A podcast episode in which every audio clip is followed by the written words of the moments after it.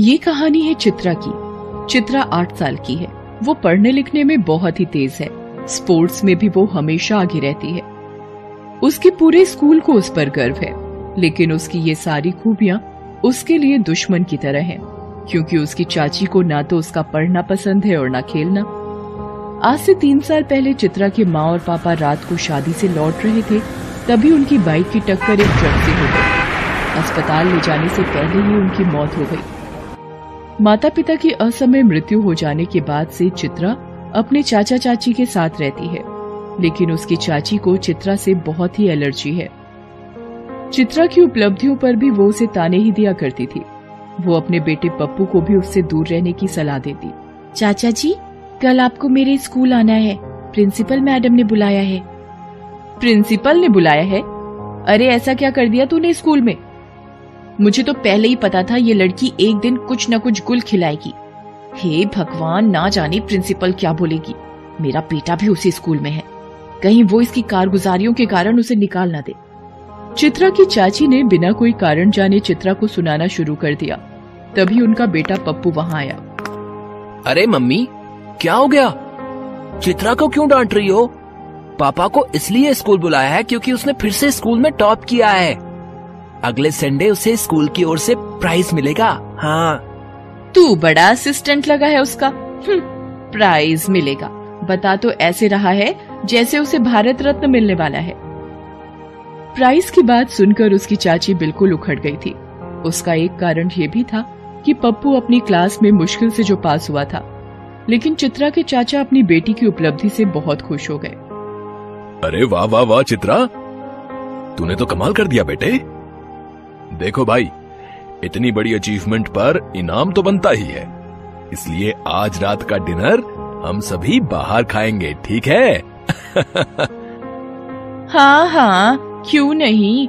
वैसे सिर्फ़ डिनर ही क्यों? लंच भी करते हैं बाहर पड़ोसियों को भी ले जाएँगे। पड़ोसी क्या? पूरे शहर को बुलाकर पार्टी दे देते हैं है ना? ये तुम क्या कह रही हो? अरे बिल्कुल सही कह रही हूँ। तुम्हारे पास पैसों का पेड़ जो है, जब जितनी ज़रूरत हुई तोड़ लिया। क्यों? सही कहा ना? कान खोल कर सुन लो। मुझे फिजूल खर्ची बिल्कुल पसंद नहीं है। और इस मनहूस पर किया गया खर्च तो मैं बिल्कुल बर्दाश्त नहीं करूँगी। चलो, अब हटो यहाँ से। मुझे बहुत काम है। चित्रा के चाचा जी अपनी पत्नी का स्वभाव जानते थे, लेकिन वो उसे चाहकर भी कुछ नहीं बोल पाते थे। क्योंकि उसकी पत्नी बिना मतलब शोर मचाकर पूरे घर को सिर पर उठा लेती थी। कभी कभी तो मोहल्ले वाले भी उनकी पत्नी का शोर सुनकर उन्हें टोक देते थे। इसीलिए उसके चाचा चुप ही रहते लेकिन वो चित्रा को बहुत प्यार करते थे। अपनी पत्नी से छिपाकर उसे कई सारी चीज़ें भी दे दिया करते थे। एक दिन की बात है शाम को जब वो ऑफ़िस से लौटे तो चित्रा ओ चित्रा। क्या बात है चाचा जी? बिल्कुल धीमे बोल और मेरे साथ इधर आ। चित्रा अपने चाचा जी के साथ दूसरे कमरे में जाती है। सुन बेटी ये देख मैं तेरे लिए क्या लाया हूँ। चित्रा के चाचा जी एक मिठाई का डिब्बा निकालते हैं। उसमें मालपुए थे। मालपुए देखकर चित्रा के मुँह में पानी आ जाता है। मालपुए ये तो मुझे बहुत पसंद है।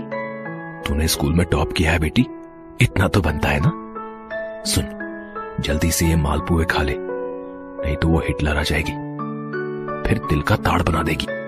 लेकिन चित्रा के चाचा जब उसे मालपुए दे रहे थे और अपनी पत्नी को हिटलर कह रहे थे तभी उनकी पत्नी कमरे के अंदर आ गई।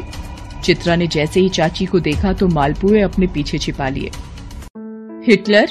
आपने मुझे हिटलर बोला?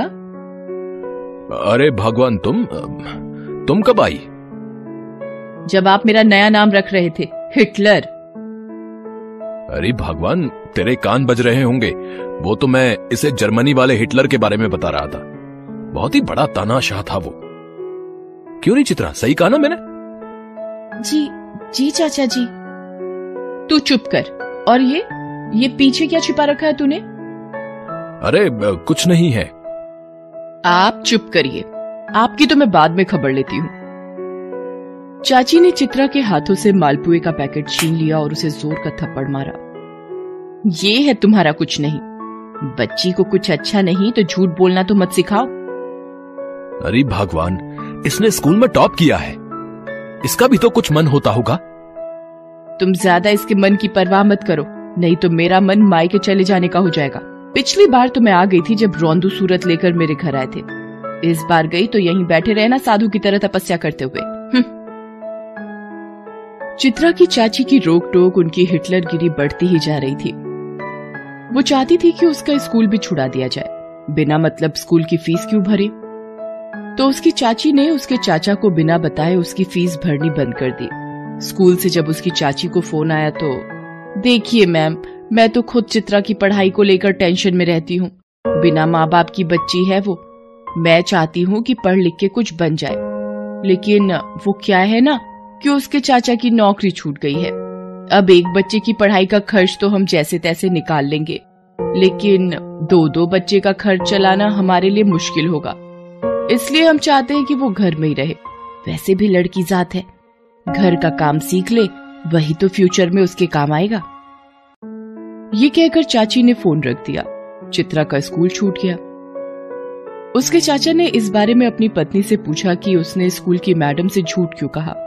तो वो फिर से लड़ने पर उतारू हो गई। वो बेचारे भी क्या करते? कलेश के डर से चुप हो गए। चित्रा के स्कूल छूटने के बाद तो वो अपनी चाची की बिना पैसों वाली नौकर हो गई। घर का कोई काम हो, बाहर से छोटी मोटी चीज़ लानी हो, वो चित्रा के माथे पर ही आ गया। चित्रा को लेकिन पढ़ने का बहुत शौक था। वो सारे काम के बावजूद चाची से छिपाकर पढ़ लेती थी। लेकिन उसकी चाची ने उसे एक बार छिपकर पढ़ाई करते हुए देख लिया और उसे जोरदार थप्पड़ मारा। अरियो, कलेक्टर, तुझे बहुत ज़्यादा पढ़ने का शौक चढ़ा है ना? रुक, तेरा शौक मैं मिट्टी में मिलाती हूँ। चित्रा की चाची ने उसकी सारी किताबें कबाड़ी को बेच दी। चित्रा अपनी चाची के इस व्यवहार से बहुत दुखी हुई और वो फूट फूट कर रोई। लेकिन उसके आँसू तो बेफिजूल थे, क्योंकि ना कोई उसे देखने वाला था और ना ही पोछने वाला। एक दिन की बात है दोपहर का समय था। चित्रा घर का काम खत्म करके छत पर भीगे कपड़े सुखाने गई हुई थी। पप्पू स्कूल में था। तभी दरवाजे पर किसी के खटखटाने की आवाज़ आई। चित्रा की चाची ने सोचा कि पप्पू के पापा होंगे, क्योंकि शनिवार को वो ऑफ़िस से जल्दी आ जाते थे। लेकिन जैसे ही चाची ने दरवाज़ा खोला, तीन नकाब पोश उनके घर में घुस आए और चाची के गले पर चाकू रख दिया। देखो, जैसा हम कहें, वो चुपचाप करो। नहीं तो तुम्हारा सिर काटने में हमें देर नहीं लगेगी समझी? बताओ अलमारी की चाबी कहाँ है? घर का सारा माल कहाँ छिपा रखा है? माल? कौन सा माल? ये सुनते ही उन नकाब नकाबपोशों में से एक को बहुत गुस्सा आ गया और उसने चाची को खींचकर एक थप्पड़ मार दिया जिससे चाची दूर जा गिरी और उनका सिर दीवार के कोने से लगा और उससे खून बहने लगा। ये चाकू देख रही हो? खिलौना नहीं है। ये अंदर जाएगा तो ना सारा माल आ जाएगा बाहर। इसलिए समझदारी इसी में है कि फटाफट अलमारी की चाबी दे दो तुम। जब चाची को चोट लगी थी तो वो ज़ोर से चीखी थी। उनकी आवाज़ चित्रा ने सुन ली थी। उसी समय उस छोटी सी बच्ची को कुछ अनहोनी की आशंका हो गई थी। उसने टीवी में भी देख रखा था कि नकाबपोशों का एक गिरोह इसी तरह घर में घुस आता है और लूटपाट करता है। अगर उन्हें रोकने की कोशिश करो तो वे लोग जान लेने से भी नहीं हिचकते। वो दबे पाँव नीचे आने लगी। दूसरी ओर चाची को उन्हें चाबी देनी पड़ी। दो नकाबपोश अलमारी से गहने और पैसे निकालने लगे। एक नकाबपोश ने चित्रा की चाची को चाकू की नोक पर ही रखा हुआ था और उनके हाथ पाँव भी बाँध दिए थे। मुँह पर टेप चिपका दिया था। चित्रा ने ये देखा तो उसने न आव देखा, न ताव। वो उस नकाबपोश के पास भागती हुई गई और उसके हाथ में ज़ोर से दांत काटने लगी। नकाबपोश दर्द से तड़प उठा। उसके हाथ से चाकू छूटकर गिर गया। चित्रा ने जल्दी से चाकू को उठा लिया। नकाबपोश बदमाश का शोर सुनकर उसके दोनों साथी भी बाहर आ गए। ये लड़की कहाँ से आ गई? लगता है ज़रूर औरत नहीं बुलाया है। तो देख क्या रहे हो? छीनो चाकू उस लड़की के हाथ से और दोनों को यमराज के पास का टिकट कटवा दो। एक नकाबपोश चित्रा की ओर बढ़ा लेकिन वो बिल्कुल नहीं डरी। दूर हटो। दूर हटो, नहीं तो मैं तुम लोगों को चाकू मार दूँगी। लेकिन वो छोटी सी बच्ची और वे तीन तीन पहलवान से नकाबपोश। उन्होंने चित्रा के हाथ से चाकू छीन लिया और उस पर वार कर दिया। उसके पेट से खून निकलने लगा, लेकिन इसके बावजूद चित्रा नहीं रुकी और कमरे के दूसरी ओर भागी।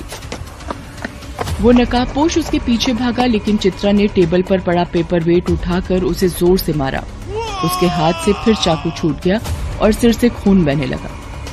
इस बीच चित्रा किचन में घुस गई और वहाँ से सरसों तेल की बोतल निकाली और बाहर आकर उसे ज़मीन पर डाल दिया, जिससे बहुत फिसलन हो गई। बदमाश उसकी तरफ़ दौड़े, लेकिन वो ज़मीन पर गिर पड़े। इस बीच किचन से लाया हुआ मिर्च का पाउडर भी काम आया और उसने वो पाउडर नकाब पोशों की आँखों में डाल दिया। इस बीच उसने बाहर जाकर शोर मचाकर सारे मोहल्ले वालों को इकट्ठा कर लिया। उन्होंने ही पुलिस को भी फ़ोन किया। पुलिस तुरंत आ गई और बदमाशों को पकड़ कर ले गई। लेकिन बदमाशों की चाकू से चित्रा को जो चोट लगी थी उससे बहुत खून बह रहा था और वो बेचारी बेहोश हो गई। मैंने उस बेचारी के साथ कितना बुरा किया। जानवर से भी बुरा बर्ताव किया। फिर भी वो मेरी जान बचाने के लिए उन गुंडों से लड़ गई। अगर उसे कुछ हो जाएगा तो मैं अपने आप को कभी माफ़ नहीं कर पाऊँगी। सब ठीक होगा। अगर इंसान को गलती का एहसास हो जाए और वो पश्चाताप करे तो वही सबसे बड़ी माफ़ी है। डॉक्टरों ने चित्रा की जान बचा ली। अब वो बिल्कुल ठीक है। स्कूल भी जाती है। उसकी चाची अब बिल्कुल बदल गई है। चित्रा अब अपनी चाची को, चाची नहीं, माँ बुलाती है। हेलो दोस्तों, कैसे हैं आप सब? हमारी कहानियाँ देखने के लिए हमारे चैनल को सब्सक्राइब कीजिए। और हाँ बेल आइकॉन पर क्लिक करना मत भूलिएगा।